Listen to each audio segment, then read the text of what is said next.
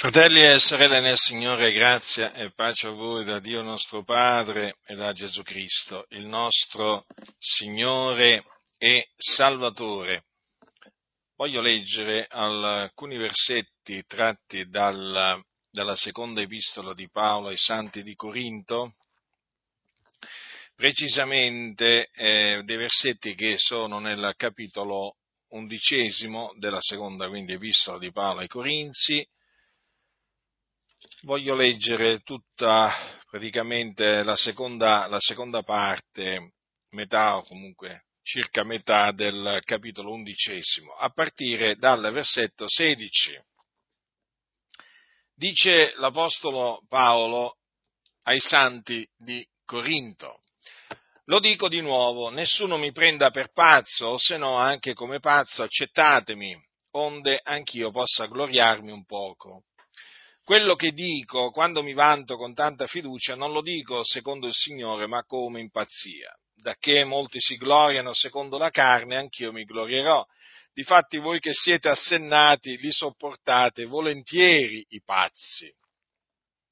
Che se uno vi riduce in schiavitù, se uno vi divora, se uno vi prende il vostro, se uno si innalza sopra voi, se uno vi percuote in faccia, voi lo sopportate, lo dico a nostra vergogna, come se noi fossimo stati deboli. Eppure, in qualunque cosa uno possa essere baldanzoso, parlo da pazzo, sono baldanzoso anch'io. Sono dessi ebrei, lo sono anch'io. Sono dessi israeliti, lo sono anch'io. Sono dessi progenie d'Abramo, lo sono anch'io. Sono dessi ministri di Cristo, Parlo come uno fuori di sé, io lo sono più di loro, più di loro per le fatiche, più di loro per le carcerazioni, assai più di loro per le battiture sofferte. Sono spesso stato in pericolo di morte. Dai giudei cinque volte ho ricevuto 40 colpi meno uno, tre volte sono stato battuto con le verghe, una volta sono stato lapidato, tre volte ho fatto naufragio, ho passato un giorno e una notte sull'abisso, spesse volte in viaggio in pericoli sui fiumi, in pericoli di ladroni, in pericoli per parte dei miei connazionali, in pericoli per parte dei gentili, in pericoli in città, in pericoli nei deserti, in pericoli sul mare, in pericoli tra falsi fratelli, in fatiche ed in pene, spesse volte in veglie, nella fame e nella sete, spesse volte nei digiuni, nel freddo e nella nudità. E per non parlare D'altro c'è quel che m'assale tutti i giorni, l'ansietà, per tutte le chiese. Chi è debole che io non sia debole? Chi è scandalizzato che io non arda? Se bisogna gloriarsi, io mi glorierò delle cose che concernono la mia debolezza. L'Iddio e Padre del nostro Signore Gesù, che è benedetto in eterno, sa che io non mento. A Damasco il governatore del re aveva posto delle guardie alla città dei Damasceni per pigliarmi e da una finestra fui calato in una cesta lungo il muro e scampai dalle sue mani. Dunque Paolo passò diversi pericoli. Avete notato quanti pericoli menziona? Disse che era stato spesso in pericolo di morte. A proposito di pericoli, vedete? Ora noi sappiamo che a Dio appartiene il preservare dalla morte. È Lui che fa vivere, è Lui che fa morire e a Lui appartiene il preservare dalla morte, vedete? Paolo fu preservato dalla morte spesso. Il nostro Dio è un grande Dio, è il Dio delle liberazioni. E libera, ci libera da pericoli di morte. Non dobbiamo mai, fratelli del Signore, dimenticarci che esistono pericoli di morte visibili, eh, ma anche, diciamo, invisibili. In che senso? Noi corriamo nella nostra vita tanti pericoli di morte, di cui non ci siamo, abbiamo corso dei pericoli di morte di cui nemmeno ce ne siamo accorti. Però, siccome che il Signore vede ogni cosa, ci ha preservato dalla morte. Un giorno sapremo, un giorno conosceremo tutti questi pericoli di morte che ognuno di noi ha corso e di cui non si era accorto di nulla ma che Dio dall'alto della sua dimora vide e ci scampò dalla morte. Certo, esistono quei pericoli di morte che abbiamo corso e che ci, ci ricordiamo, da, da, da, cui il Signore ci ha liberati naturalmente e siamo grati a Dio per questo, ma ricordatevi che ce ne sono tanti pericoli di morte che noi abbiamo corso fino ad ora, fino al tempo presente, di cui non ci siamo mai accorti di nulla. Ma il Signore ci ha liberati anche da questi. Dobbiamo sempre, fratelli, invocare il Signore, pregarlo eh, affinché ci liberi dal maligno. Eh, voi sapete che il diavolo è omicida, non solo bugiardo, è anche omicida e se, se potesse ci ucciderebbe in tante maniere. Però vedete il Signore, il Signore è grande, il nostro Dio è veramente grande, d'altronde è l'onnipotente e quindi può fare ogni cosa. E noi abbiamo piena fiducia in Lui. Dunque pericoli, pericoli di morte, poi Paolo mm, a un certo punto parla di pericoli sui fiumi, pericoli di ladroni, pericoli per parte dei miei connazionali, quindi lì, qui si riferisce ai giudei in quanto lui era giudeo di nascita, in pericoli per parte dei gentili, i gentili vi ricordo sono coloro che non, so, non sono ebrei di nascita, poi dice in pericoli in città, in pericoli nei deserti, in pericoli sul mare, Insomma, Paolo era in pericolo insomma, dappertutto.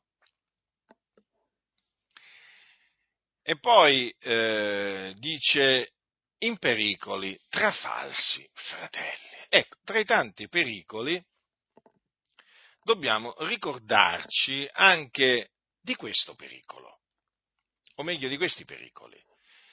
I pericoli che si corrono eh, tra falsi fratelli. Paolo, notate, li chiama falsi, quindi non sono veri fratelli, sono falsi, finti. Avete presente, vi ho fatto, sempre, vi ho fatto spesso l'esempio dei fiori finti. Ora, i fiori finti, eh, quei fiori di plastica, fatti di plastica, i fiori finti da lontano, in effetti sembrano, sembrano dei veri fiori. Eh? A proposito esistono pure degli alberi finti, eh? Sì, sì, pure degli alberi finti. Insomma, di cose finte ne esistono, ne esistono parecchie. Allora, i fiori finti da lontano sembrano, sembrano eh, veri. Poi però alla fine, quando ti, ti avvicini, eh, li tocchi, ti rendi conto che sono finti.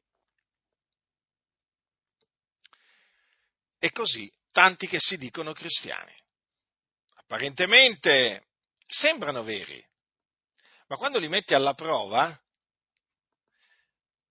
poi si manifestano per quello che sono dei finti cristiani. D'altronde si sa, esiste il vero, esiste il falso, esiste, esiste la verità, ma esiste anche la menzogna. Allora esistono, esistono veri cristiani, ma esistono anche falsi cristiani cioè persone che si definiscono cristiani, ma non lo sono. Non sono discepoli di Gesù Cristo. Sono infatti falsi fratelli. Falsi, eh? Tenetela bene a mente questa espressione, è un'espressione biblica, eh? Falsi fratelli. E quando si è vicino, in contatto, o in rapporti con falsi fratelli, naturalmente senza che ancora uno sappia che sono falsi fratelli, si corrono dei rischi, dei pericoli, perché d'altronde eh, sono pericolosi. E certo, perché il loro il loro fine, il loro obiettivo è malvagio, appunto perché sono falsi fratelli. I veri fratelli naturalmente hanno, voglio dire, come obiettivo quello di fare del bene ai cristiani e figlioli di Dio, ma i falsi fratelli hanno come obiettivo quello di danneggiarli, di guastarli, di fargli del male, di sedurli, di indurli all'errore, di fargli battere una via, una via tortuosa o vie tortuose. Capite? Quindi bisogna considerare la pericolosità dei falsi fratelli. È un argomento attuale, sapete, è sempre attuale. Per la, Chiesa, per la Chiesa quello che sta scritto, fratelli, è sempre attuale. Non è che arriva un momento in cui qualcuno può dire no, ma questo non riguarda più oggi la situazione della Chiesa oggi. No, fratelli, quello che sta scritto riguarda ancora oggi. Quindi i cristiani si trovano in pericoli tra falsi fratelli perché i falsi fratelli esistono. Non è che possiamo voltarci dall'altra parte e dire no, vabbè, ma i falsi fratelli non esistono. No, no, esistono. E quando meno te l'aspetti, ti si presentano.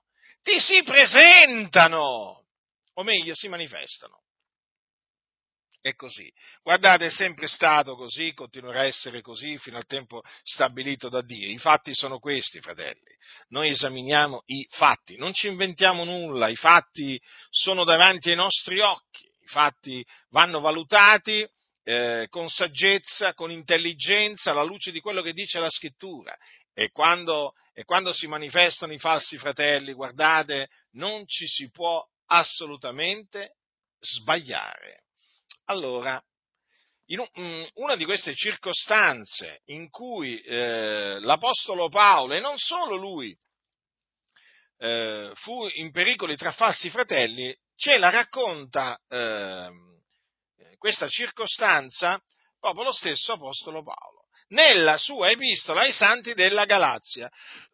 Voi sapete che i santi della Galazia erano rimasti turbati, o meglio, o meglio eh, ammaliati da alcuni che predicavano sostanzialmente la giustificazione per opere e infatti eh, diciamo, ordinavano la circoncisione. Voi sapete che la circoncisione è un rito di cui parla la legge, la legge di Mosè, eh, ma non viene da Mosè. Eh, questa, la circoncisione fu ordinata da Dio ad Abramo, al patriarca Abramo, quindi è precedente a Mosè, comunque è contenuta nella legge e eh, in, mezzo, eh, in, mezzo, chiesa, alle chiese della Galazia si erano appunto introdotti alcuni che eh, turbavano i santi e volevano sovvertire l'Evangelo di Cristo, eh, di Cristo Gesù. Eh, perché appunto volevano indurli a eh, farsi circoncidere, poi anche ad osservare eh, praticamente i deboli e poveri elementi. Eh, in altre parole, li volevano indurre a osservare giorni, mesi, stagioni ed anni ai fini della giustificazione. Quindi al fine di ottenere, eh, di ottenere la giustizia. Hm? Ma in questa maniera naturalmente sovvertivano l'Evangelo di Cristo. Perché? Perché nell'Evangelo è rivelata la giustizia di Dio da fede a fede, secondo che è scritto, ma il giusto vivrà per fede. Per cui chi crede nell'Evangelo viene giustificato e quindi non ha bisogno di, eh, di, farsi circoncidere o di osservare giorni, mesi, anni o altri precetti della legge, della legge di Mosè, per esempio i precetti sui, sui cibi, eh, sui cibi no? voi sapete che nella legge di Mosè c'è la distinzione tra cibi puri e cibi, impuri, e cibi impuri o eh, per esempio non è che ha bisogno di eh, osservare il precetto sulla decima. Hm? Eh, sapete che infatti la, la legge eh, diciamo, eh, ordinava il pagamento della decima. Allora, questi precetti, questi precetti vengono uh, usati tuttora, vengono usati tuttora da alcuni per cercare di fare ricadere i santi sotto il gioco della legge. Allora, eh, e quindi farli scadere dalla grazia. perché poi questo avviene quando eh, si comincia a osservare di nuovo la legge, si scade dalla grazia. Allora, i, ehm, i santi della Galazia erano stati turbati da costoro che volevano indurli a osservare la legge, di, la legge di Mosè per essere giustificati, i precetti della legge. L'Apostolo Paolo, sentendo questo, si indignò, ma si preoccupò anche e scrisse loro una, una, una lettera, una epistola, in cui li mise in guardia eh, da costoro e dal lievito di costoro. Non, sapete che un po' di lievito fa lievitare tutta la pasta. Hm? Non ci vuole tanto lievito per far lievitare tutta la pasta, basta, basta poco. Infatti Paolo proprio a loro gli dice eh, un po' di lievito fa lievitare tutta la pasta. Hm? Gli dice anche una tale persuasione non viene da colui che vi chiama. E sì, perché cercavano appunto costoro di persuaderli ad andare contro la verità. Ecco perché l'Apostolo poi dice voi correvate bene. Chi vi ha fermati perché non ubbidiate alla verità? Notate che parole. Chi vi ha fermati perché non ubbidiate alla verità? Erano stati fermati, correvano bene, stavano correndo bene, ma arrivano costoro e li fermano, li fermano affinché loro non ubbidissero alla verità. Vedete dunque? I, eh, i Galati stavano correndo un pericolo, un grave, un grave pericolo. E allora l'Apostolo Paolo si preoccupò, si preoccupò. Eh, lo assaliva, la, la, come dice lui, l'ansietà, dice ehm, l'ansietà per tutte le chiese, vedete? Ecco che cosa lo assaliva, lo assaliva a, a, all'Apostolo Paolo. E quindi scrive questa lettera molto edificante, eh, che vi esorto veramente a leggere tutta quanta, a meditare, perché è una lettera meravigliosa, è una lettera che praticamente esalta la giustizia di Dio basata sulla fede, che viene dalla fede, che è rivelata nell'Evangelo di Cristo Gesù. Evangelo di Cristo Gesù che Paolo predicava. Non solo Paolo, naturalmente anche gli altri apostoli.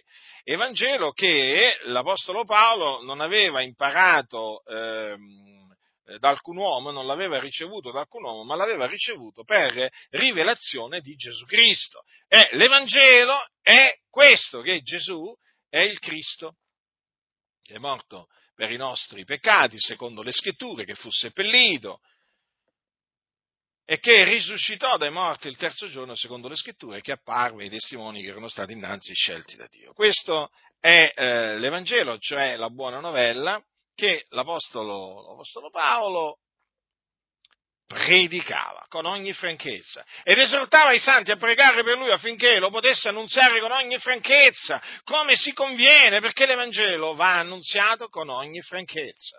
Non va annunziato con discorsi persuasivi di sapienza umana, assolutamente, per non rendere vana la croce di Cristo, per non spogliare la, uh, la croce di Cristo della sua potenza. Dunque, eh, questa lettera è una lettera meravigliosa appunto perché esalta la giustizia di Dio che viene dalla fede e che appunto si ottiene credendo nell'Evangelo. Considerate quanto è meravigliosa la fede che Dio ci ha dato, ma anche l'Evangelo. Da chi proviene l'Evangelo, fratelli del Signore? Da Dio. Da chi proviene? Da chi proviene l'Evangelo nel quale noi abbiamo creduto? Proviene da Dio, è la parola di verità, è la parola che è proceduta dalla bocca di Dio. Se voi leggete la legge, eh, i profeti, i salmi, dove l'Evangelo, eh, diciamo, è contenuto, Dio ha fatto sì che fosse contenuto nel, ehm, nelle scritture. Eh? Vi ricordate infatti che cosa disse, che cosa disse il, eh, l'Apostolo Paolo ai Santi di Roma, che Dio aveva già promesso, cioè l'Evangelo di Dio lo aveva già promesso per mezzo dei suoi, san, dei suoi profeti nelle sante scritture. Quindi vedete, lo aveva promesso nelle sante scritture l'Evangelo, poi è arrivato il momento in cui il Signore ha manifestato l'Evangelo, mandando ad effetto in Gesù di Nazareth le scritture che concernevano il Cristo, cioè il Messia, secondo le quali appunto eh, Dio avrebbe eh, mandato il suo unto, perché Cristo o Messia significa unto, per salvare i peccatori e quindi per eh, morire sulla, ehm, sulla, croce per i nostri peccati e poi eh, risuscitare il terzo giorno eh, dai morti. Questo, fratelli, guardate, è di fondamentale importanza sempre ricordarcelo e anche tenerlo sempre a mente. Allora, quanto è meraviglioso l'Evangelo, quanto è meravigliosa la fede. Infatti è una fede preziosa, preziosa. Allora, eh, non mi stancherò mai di dire veramente che Dio è grande, Dio è meraviglioso. Il nostro Dio, fratelli, veramente è meraviglioso. Ci ha dato la fede, perché la fede viene da Lui, eh? questa fede preziosa. E ci ha dato l'Evangelo, nel quale abbiamo creduto, per essere salvati dai nostri peccati, per essere giustificati, per essere perdonati, per essere riconciliati con Dio. Non è una cosa meravigliosa questa, fratelli? Eh? Quindi noi che cos'è che abbiamo che non abbiamo ricevuto da Dio? Eh? Cioè, veramente, Dio ha fatto ogni cosa, fratelli nel Signore. Dio ha fatto ogni cosa, ma è per questo che noi lodiamo il Dio, glorifichiamo eh, il Dio, celebriamo il Dio, Lui dobbiamo glorificare per mezzo di Cristo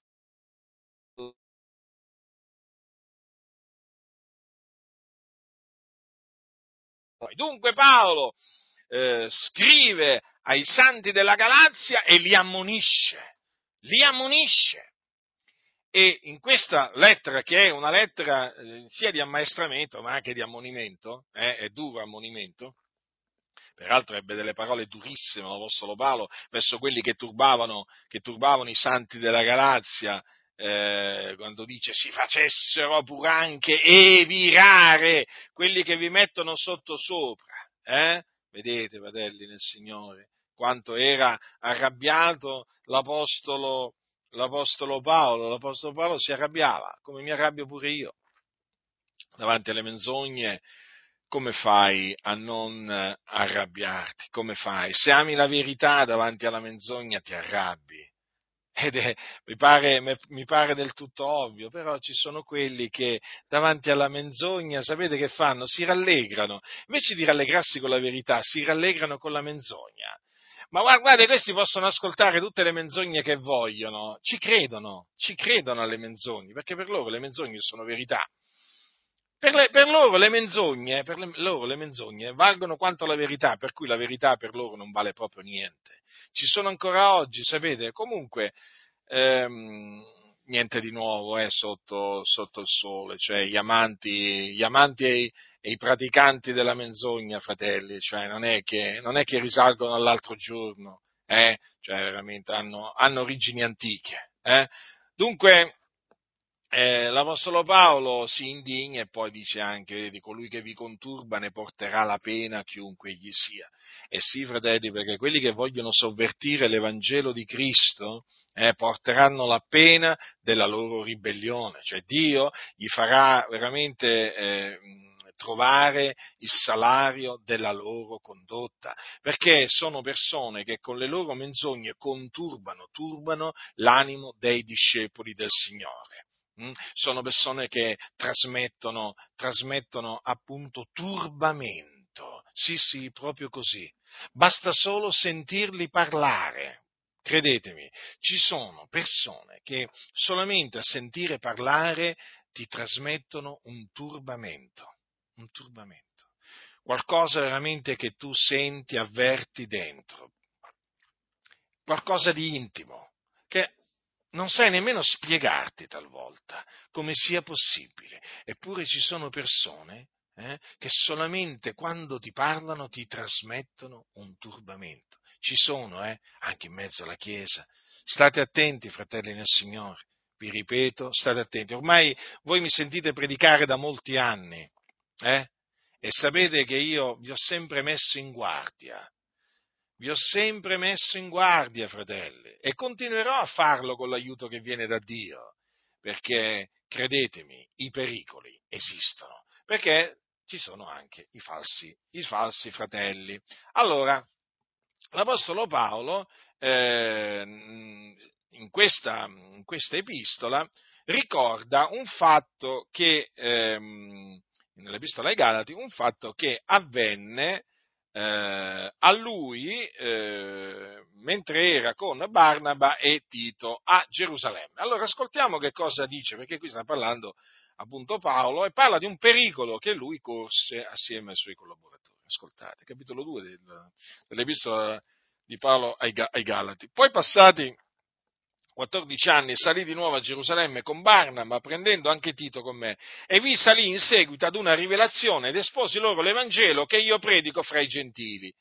Ma lo esposi privatamente ai più ragguardevoli, onde io non corressi o non avessi corso in vano. Ma neppure Tito, che era con me ed era greco, fu costretto a farsi circoncidere, questo a cagione dei falsi fratelli introdottisi di soppiatti, quali si erano insinuati fra noi per spiare la libertà che abbiamo in Cristo Gesù, col fine di ridurci in servitù alle imposizioni di costoro. Noi non cedemmo neppure per un momento affinché la verità del Vangelo rimanesse ferma tra voi.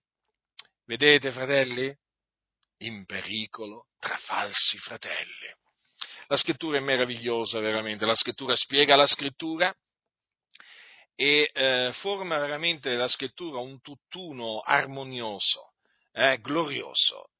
E più, mh, mm, più leggi le scritture, più le mediti, e più veramente ti senti fortificato, ti senti edificato, ehm, e poi apprezzi sempre di più le scritture, perché veramente riconosci che sono fonte di edificazione continua, di sapienza, di incoraggiamento. Veramente le scritture, le sacre scritture sono uniche. Non c'è un altro libro sulla faccia della terra eh, migliore della Bibbia. Non c'è, perché la Bibbia, eh, la Bibbia eh, la Bibbia senza, senza, i libri apocrifi, però, eh, ci tengo a precisare che esiste pure la Bibbia con i libri, li, i libri apocrifi, che voi sapete che c'ha la Chiesa Cattolica Romana, che non sono ispirati. La Bibbia, fratelli del Signore, è la parola di Dio. Certo, bisogna specificare questo perché, sapete, quando anche i cattolici dicono la Bibbia è la parola di Dio, sì, però nella Bibbia loro ci sono i libri eh, apocrifi o deuterocanonici. Eh? I Maccabei, Giuditta e così via, e altri. Allora quelli sono libri che non sono ispirati eh, da Dio, però sono stati inclusi dalla, eh, dalla Chiesa Cattolica Romana, eh, diciamo, in, tra tutte le diavolerie che ha fatto eh, la Chiesa Cattolica Romana nel corso dei secoli c'è pure questa. Ha voluto, ha voluto aggiungere al canone questi libri che non sono santi, non sono sacri. Peraltro ce lo attesta lo Spirito della verità che è in noi, che quei libri non sono, non sono, non sono sacri. E, e, quindi bisogna specificare appunto quale Bibbia. Ho voluto, ho voluto specificarlo giusto un po' per ricordare che esistono Bibbie e Bibbie, c'è pure la Bibbia con i libri con, con un'aggiunta di libri, eh, diciamo, che non sono sacri. Eh? Quindi se dico la Bibbia è la parola di Dio, chiaramente intendo dire la Bibbia formata, diciamo, dai 66 libri come la conosciamo noi, senza appunto i libri apocrifi. Eh?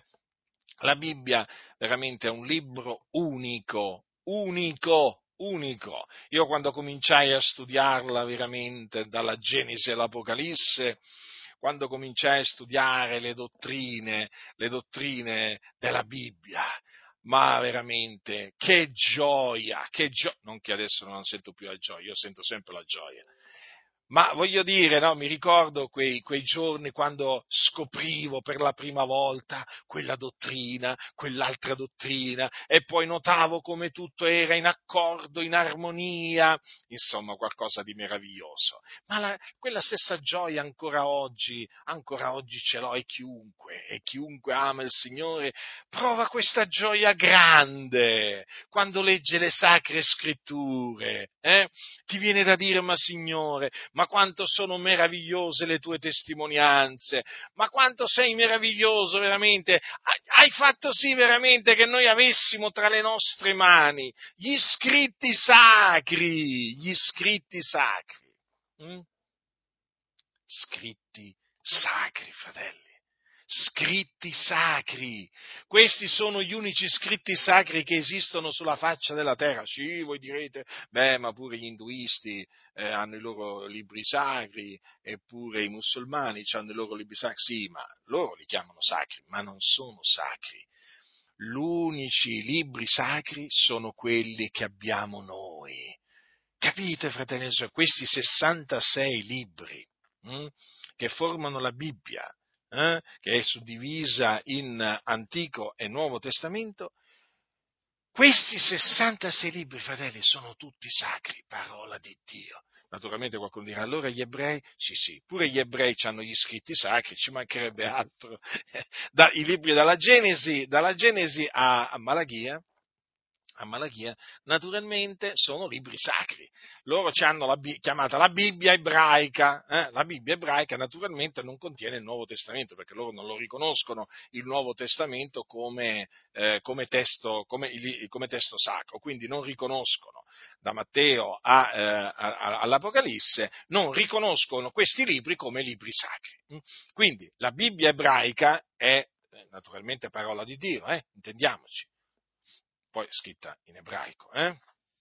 Eh, eh, quindi dobbiamo sempre anche fare questa, questa diciamo, specificazione. Allora, eh, appunto, vi stavo dicendo, la Bibbia veramente è un libro eh, meraviglioso. Meraviglioso, non c'è un libro come la Bibbia sulla faccia, sulla faccia della terra ho letto tanti, ho tanti di quei libri, ho letto, ho letto, per farvi capire, ho letto per esempio, diciamo, un, il Corano, ma sempre per motivi di studi, eh, poi ho letto la Bhagavad Gita, ho letto libri nei miei studi, naturalmente studiando le religioni, chiaramente eh, devi, devi, praticamente devi studiare no? che cosa dicono queste religioni, perché sennò come fai poi a confutarli?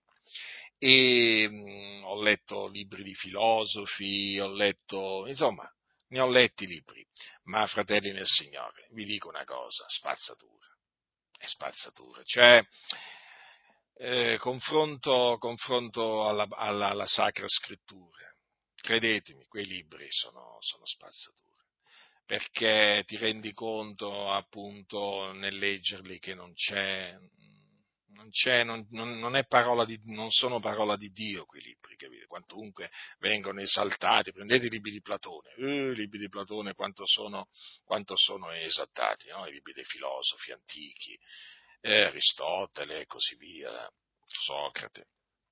Però, fratelli del Signore, poi alla fine che cosa ti ritrovi? Che cosa ti ritrovi? Che cosa ti ritrovi? Nel leggerli che ti ritrovi? Sapienza umana. Invece quando è, è, è che poi la sapienza umana è pazzia presso Dio, ma quando le, apri la Bibbia, appena apri la Bibbia i tuoi, i tuoi occhi si posano no, sui Corinti, sui Galati, Apocalisse, Genesi, Salmi, Isaia, appena i tuoi occhi si posano lì, eh? i tuoi occhi sembrano veramente, mm, eh, come si dice, addolcirsi. Eh? Poi senti, senti, un calore, una pace, una gioia, una serenità quando veramente, da, quando veramente i tuoi occhi si posano sulle scritture, veramente uno è molto, è molto felice. La lettura della Sacra, della sacra Scrittura eh, è, è, importante, come anche naturalmente la meditazione. Hm? E allora, veniamo appunto al capitolo 2 dei Galati, ritorniamo eh, appunto qui. Allora, quindi l'Apostolo Paolo era salito a Gerusalemme con Barnaba e c'era anche Tito con loro, era, era salito a Gerusalemme in seguito ad una rivelazione. E eh, Paolo dice, esposi loro l'Evangelo che io predico fra i gentili, ma lo esposi privatamente ai più ragguardevoli, onde io non corressi o non avessi corso in vano. Quindi si trovava a Gerusalemme e Paolo si preoccupò appunto di esporre l'Evangelo solo ad alcuni, li chiama i più ragguardevoli. Il fine, perché? Perché lui non voleva correre o, affat- uh, o non voleva correre in vano. mm? cioè praticamente non voleva affaticarsi in vano. E questo è naturalmente anche un punto fondamentale, importante, perché noi ci dobbiamo studiare di non affaticarci in vano.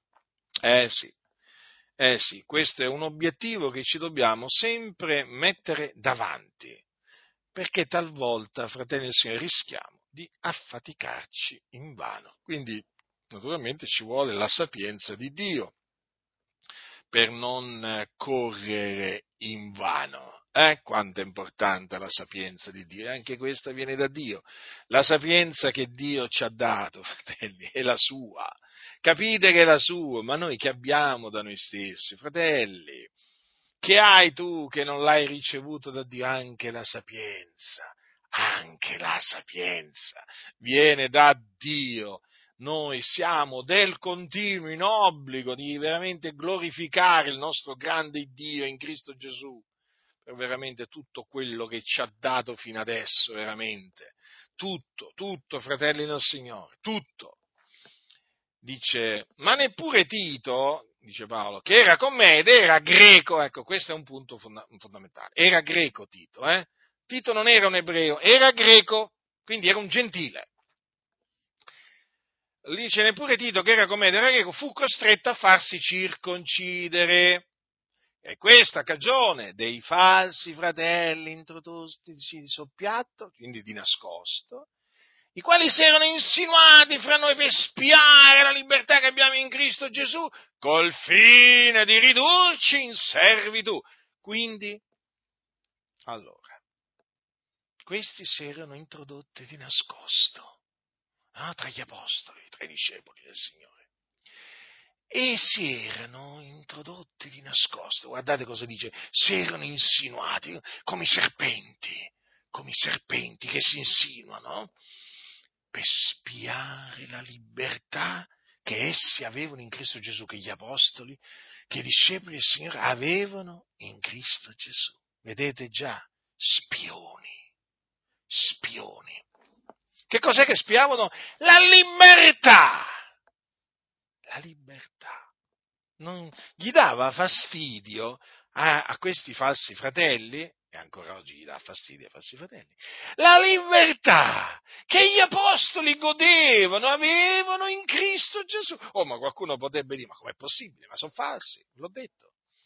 Ve l'ho detto, hanno un obiettivo malvagio. Vedono un gregge libero in Cristo sono liberi, ma loro si dispiacciono, si arrabbiano, vogliono ridurli in servitù, in schiavitù, vogliono mettergli, vogliono mettergli un gioco pesante sopra, capite? Non gli va di vederli liberi in Cristo Gesù, non gli va proprio ai falsi fratelli, non gli andava, avete visto qua? Quindi spiavano la libertà che questi, Paolo, Barnaba, Tito, avevano in Cristo Gesù, però attenzione, col fine di ridurli in servitù. E adesso comprendiamo che cosa vuole dire Paolo, proseguendo, eh, dice, alle infatti dice, alle imposizioni di costoro noi non cedemmo neppure per un momento. Quindi non, non ebbero alcun dubbio.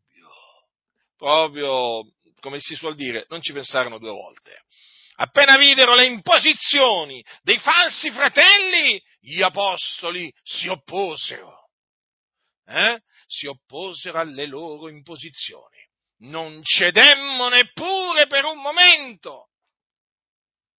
Eh? Cosa volevano fare costoro? Volevano circoncidere.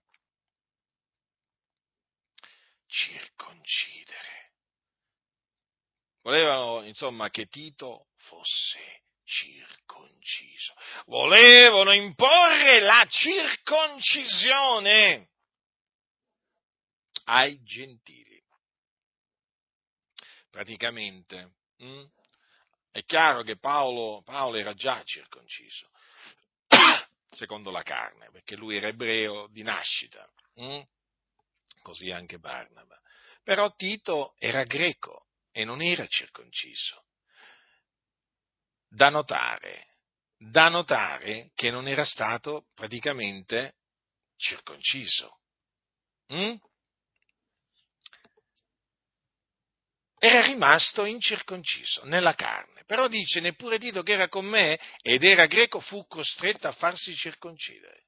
Eh sì, perché costoro volevano imporre la circoncisione nella carne per poi potersi gloriare della loro, diciamo, della carne dei gentili. Va, mettiamola, mettiamola così un po' come quello che praticamente avveniva in seno alle chiese della Galazia. C'erano quelli che, diciamo, volevano che i santi della Galazia fossero circoncisi per poi potersi gloriare nella loro carne, dice Paolo. No? Neppure, dice, neppure quelli stessi che sono circoncisi osservano la legge, ma vogliono che siate circoncisi per potersi gloriare della vostra carne. Eh sì, perché questi i falsi, i falsi fratelli si gloriano della, eh, della carne, eh, nella carne eh, sono, sono fatti così. Allora dice così, non cedemmo neppure per un istante, per un momento, affinché la verità del Vangelo rimanesse ferma fra voi. Certamente, perché ehm, eh, la verità del Vangelo è appunto eh, molto chiara. Eh, perché nell'Evangelo è rivelata, come vi ho detto prima, la giustizia di Dio, da fede a fede, secondo che è scritto, ma è giusto che va per fede. Quindi la verità del Vangelo rimane ferma quando un ministro dell'Evangelo eh, resiste in faccia, si oppone a coloro che vogliono ehm, imporre l'osservanza della legge, della circoncisione della legge, al fine appunto di ottenere la giustificazione. Ecco, quando il ministro dell'Evangelo si oppone a, a queste imposizioni, lo fa affinché la verità del Vangelo rimanga ferma tra i santi. E così, vedete, eh, gli apostoli, vedete cosa fecero? Eh, si opposero costo- ai falsi fratelli affinché la verità del Vangelo rimanesse ferma, eh, diciamo, tra i santi. E questo naturalmente ci, eh, ci, mostra quanto sia importante resistere in faccia ai falsi fratelli, praticamente non cedere neppure per un momento alle loro imposizioni. Allora notate come Paolo dica eh, che il fine di, di, di, quei falsi fratelli era quello di ridurli in schiavitù, già perché quando appunto eh, si ricade sotto la legge di, eh, di Mosè, si ricade sotto la schiavitù. Sì, sì, Proprio così. Si perde sostanzialmente la libertà che si ha in Cristo Gesù. Allora, siccome che la libertà che abbiamo in Cristo Gesù è preziosa, fratelli, noi ci dobbiamo studiare sempre di salvaguardarla hm? e di mettere in guardia da coloro che appunto eh, vogliono ridurre in schiavitù i santi. I santi sono liberi, ma i falsi fratelli vogliono imporgli determinati eh, precetti della legge per ridurli in schiavitù. A queste imposizioni bisogna opporsi e bisogna opporsi con fermezza affinché, lo ripeto, la verità del Vangelo rimanga ferma tra i santi. Allora vedete dunque che l'Apostolo Paolo ci teneva a che i santi rimanessero liberi in Cristo Gesù. Allora, vi dico un'altra cosa. Ci sono falsi fratelli il cui fine è quello di indurre i santi a mettersi di nuovo a servire il peccato. Eh sì, perché ho notato che fino a che, fino a che, si parla del tornare a servire la legge, allora qualcuno ancora ti ascolta. Eh? Ma quando si comincia a spiegare che i falsi fratelli che si sono insinuati in mezzo alla Chiesa cercano di fare tornare i credenti a servire il peccato dal quale sono stati liberati, allora ti cominciano ad ascoltare ancora, ancora meno. Eh? Perché? È perché, fratelli nel Signore, perché i falsi fratelli sono tanti. Questa è la ragione. perché eh, di persone che servono il peccato nelle denominazioni, nelle chiese, non necessariamente diciamo nelle denominazioni, ma ce ne sono tante, si dicono cristiani, ma servono il peccato. Sì, sì, servono il peccato. Sono dei falsi fratelli.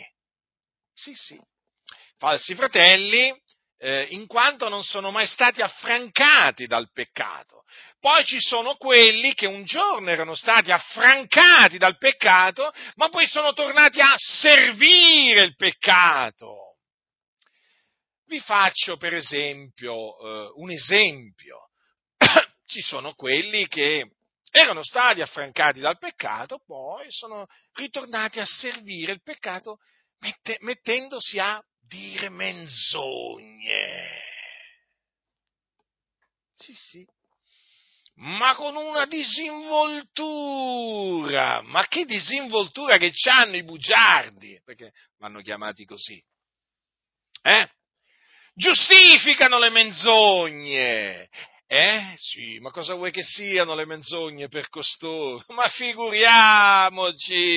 Loro amano la menzogna, la praticano, anzi studiano sempre meglio, sempre meglio come dire le menzogne eh? e alcuni si vantano pure in cuor loro dicendo come sono bravo a dire le menzogne, guarda come mi credono, il peccato li lusinga nel loro cuore, guarda, guarda, mi hanno, guarda, guarda, mi hanno messo mi piace a quella menzogna, clamoroso, guarda quanto sono bravo, hanno condiviso la mia menzogna, guarda, e dentro, e dentro il peccato li lusinga, sono contentissimi, perché sono riusciti nel loro intento di far credere la menzogna. Ecco, loro servono appunto la menzogna. Perché appunto eh, dire bugie, dire menzogne è peccato.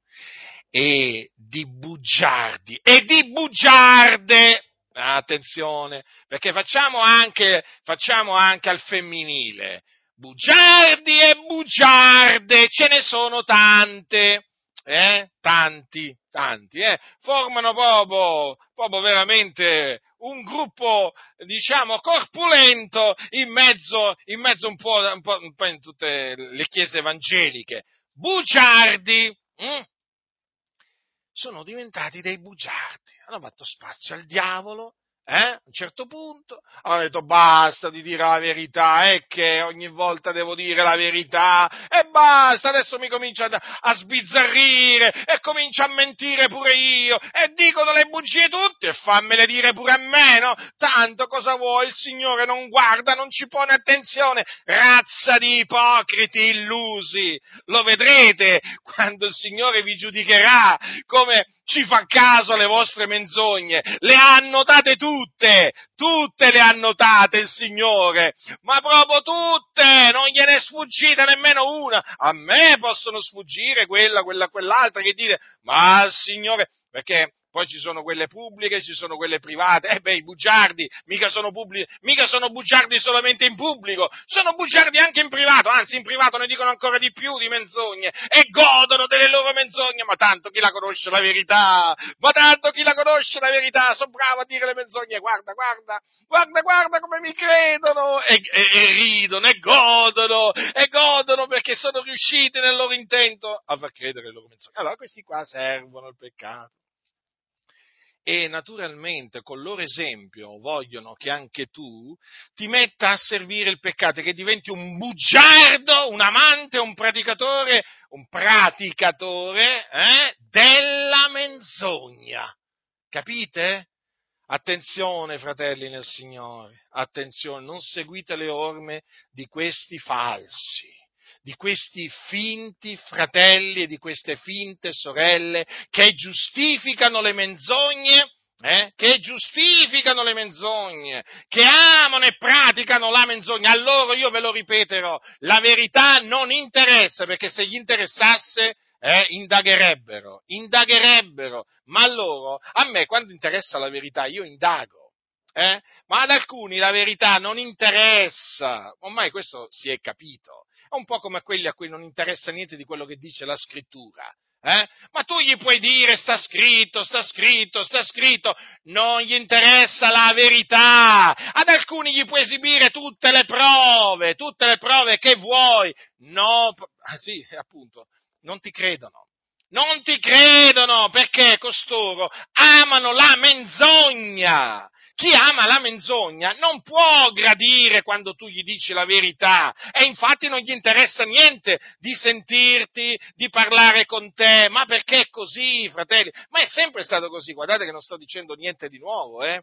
Niente di nuovo, la lingua bugiarda, dare, appunto, cosa fa la lingua bugiarda? Eh, dà retta alle labbra inique, capite? Perché? Perché sono fatti così i bugiardi. Allora, i bugiardi dicono menzogne, hm? Poi, quelli che credono alle menzogne sono bugiardi come loro, capite? Insomma, è tutto un circolo di bugiardi. Allora, col fine di ridurli in servitù, state attenti, fratelli del Signore, non seguite l'esempio di queste persone fin, fintamente cristiane, che si dicono appunto falsamente cristiani, perché loro vogliono veramente che voi torniate a servire la menzogna. La menzogna. Vi ricordo che i bugiardi, i bugiardi la, parte, la, la, parte, che aspetta i bugiardi è lo stagno ardente di fuoco e di zolfo. I bugiardi, si, guardate che i bugiardi sono veramente terribili, terri, perché si inventano le cose, se le inventano, se le inventano. I bugiardi esistono, lo sapete? Sapete quanti evangelici sono bugiardi? Ma tantissimi. Tantissimi.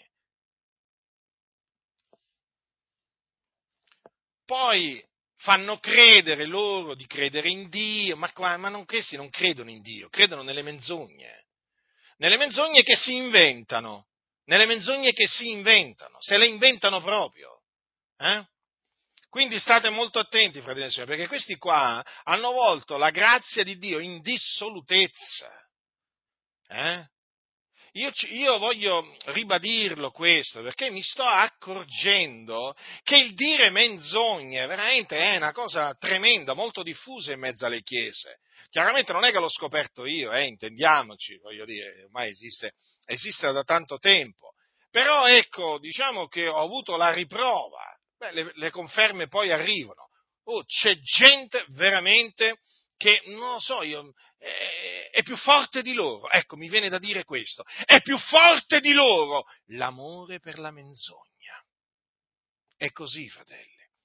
È come in campo dottrinale, in campo spirituale, no? C'è un amore per la menzogna? Sì, sì, è così anche, diciamo, eh, in tanti altri campi, anche a livello personale. Eh? È così, fratelli, è così. C'è chi, per esempio, dice: no, no, no, quella dottrina non è biblica, è una menzogna. Hm?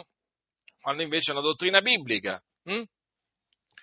E, ma perché? Perché amano, amano, la menzogna, capite? E così anche, anche eh, su, su altre cose. Tu gli dici, guarda che è così, non ti credono. Non ti credono, dici, no, no, non è così. Capite? Quindi se non credono a quello che sta scritto, che è la parola di Dio. Ma se non credono alla testimonianza di Dio, credono alla tua testimonianza. No, il bugiardo è bugiardo, sempre e comunque, e non va mai in vacanza il bugiardo. Eh? Mente sempre, mente sempre, come ha mentito a me, mentirà a te. Non ti illudere. Il bugiardo che ha mentito a me che ha finto di essere d'accordo con me, guarda che mentirà pure a te, fingerà di essere d'accordo anche con te. Continua, continua a illuderti, continua, continua a illuderti. Prima o poi te ne accorgerai che è tutta un'illusione. Te ne accorgerai che è tutta un'illusione.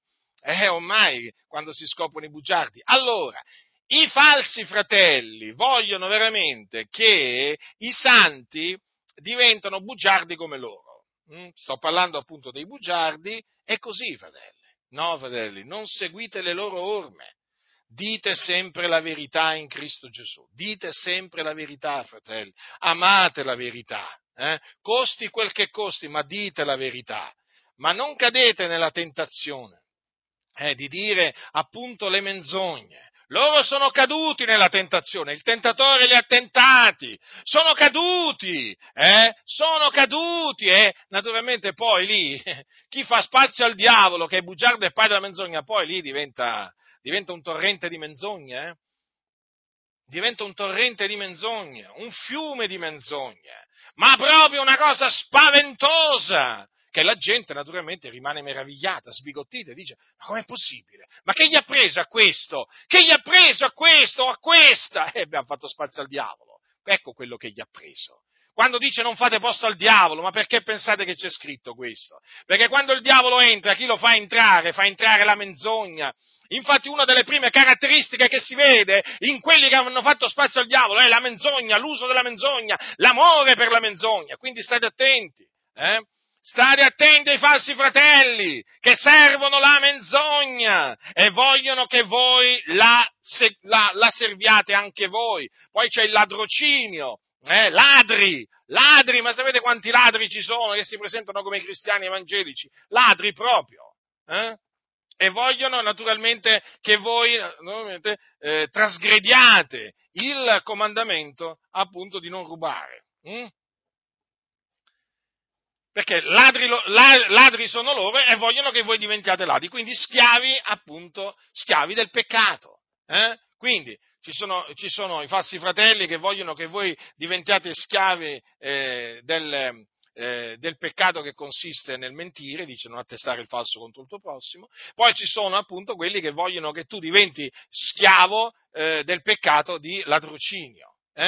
E poi anche che tu diventi schiavo del peccato di fornicazione, ma sì, ma perché per costoro il peccato, il peccato è nulla per loro, mm, è così, per i falsi fratelli, il peccato, che cosa, che cosa pensate che sia? Sono bazzecco, le dicono, sono pagliuzze, sono pagliuzze, o moscerini, ma cosa vuoi che sia? Fornicare, ma sì, convivere, ma sì, vai con la convivenza. Eh, bisogna sapere stare a questo mondo, non vi pare? Eh, certo, stare in questo mondo come sta la gente del mondo, per andare dopo all'inferno. Mm? Quando questi vi dicono noi sappiamo come, sta, come, stare in questo mondo, vi vogliono dire noi sappiamo, noi sappiamo come trasgredire i comandamenti di Dio e farli trasgredire per stare in questo mondo. E quindi vogliono che voi serviate anche questo, questo, questo peccato. Ma sì, ma sì, vi diranno, ma sì, non, vi, non ti preoccupare. Ma il Signore sta mica lì col, punta, col, fucile puntato, sai? No, figuriamoci. Ma il Signore cosa vuoi che sia per lui? Vedere, vedere, vedere uno che commette fornicazione, uno che tradisce la moglie? Ma no, ma cosa vuoi? Ti dicono, ma il Signore è buono, il Signore è misericordioso, ma non ti farà niente. Ma il Signore capisce. Sì, sì, mi diceva un fratello che nella zona, nella, in una certa zona d'Italia, praticamente nelle chiese c'è questo detto, eh, fratello, che vuoi fare? Eh, lo so, eh, la Bibbia dice così, però che vuoi fare? Eh, per giustificare il peccato a cui, a cui è dato. Il Signore capisce, è certo, il Signore capisce, eh? No, no, il Signore, il Signore naturalmente non giustifica il peccato, ma lo condanna e poi giudica coloro che commettono il peccato. Io voglio ricordare agli scellerati, eh, sì, agli scellerati, voglio ricordare che è scritto che la parola pronunziata per mezzo d'angeli si dimostrò ferma e ogni trasgressione e disubbidienza ricevette una giusta retribuzione. Guardate che il nostro Dio non è, non è cambiato, eh? non è cambiato, cambiano le persone, sì, in peggio, Certo, ci sono quelli che cambiano anche in meglio, ma ce ne sono tante che cambiano in peggio e che poi vanno di male in peggio. Eh? Ora voglio dire, è scritto così. Cosa vi pensate voi? Cosa vi pensate? Eh? Che il Signore non tiene conto? Tiene conto e come? Tiene conto il come. L'illusione di cui molti sono vittime, sapete qual è? Quella di pensare che il Signore, stato che ancora non li ha puniti, hm? e allora loro si sentono forti e vai, andiamo, dai, sempre più forti a servire il peccato, naturalmente, ma certo, eh? Poi dopo arriva il momento in cui naturalmente Dio si ricorda delle loro iniquità, li castiga, ma anche lì non sentono niente. Il Dio li colpisce, non sentono niente. Come gli israeliti, Dio li colpiva, non sentivano niente. Eh? Un po' come Faraone, vi ricordate? E Dio colpiva l'Egitto, ma lui non sentiva niente, ritornava a indurirsi, a indurirsi, a opporsi a Dio, e così tanti sono. Quindi, ma comunque, è una cosa che fa Dio, questa poi Dio naturalmente sa lui come affrontare i ladri, i bugiardi, i fornicatori. Questa, questa naturalmente è il, campo, è il campo dove Dio poi naturalmente sa come, come agire. Noi avvertiamo, io faccio da sentinella, poi il Signore sa come, sa come affrontarli, sa come trattare coloro appunto eh, diciamo che servono il peccato e che inducono a servire il peccato. Quindi ricordatevi, ai vostri fratelli dà fastidio la vostra libertà che avete in Cristo Gesù e vogliono ridurvi in servitù. Sì, sì, c'è chi cercherà di eh, farvi tornare a servire la legge di Mosè, questo, quell'altro precetto, ma anche c'è chi cercherà di farvi tornare a servire il peccato, fratelli del Signore per farvi diventare come loro, perché loro non hanno la libertà in Cristo Gesù, sono falsi fratelli, la disprezzano la libertà che è in Cristo Gesù, la disprezzano e quindi vogliono togliervela, rubarvela, vogliono che voi vi priviate de, di questa libertà così preziosa che è in Cristo Gesù. Quindi state molto attenti, fratelli, state molto attenti, il pericolo è reale, pericolo è attuale stiamo parlando veramente di qualcosa di molto importante, eh?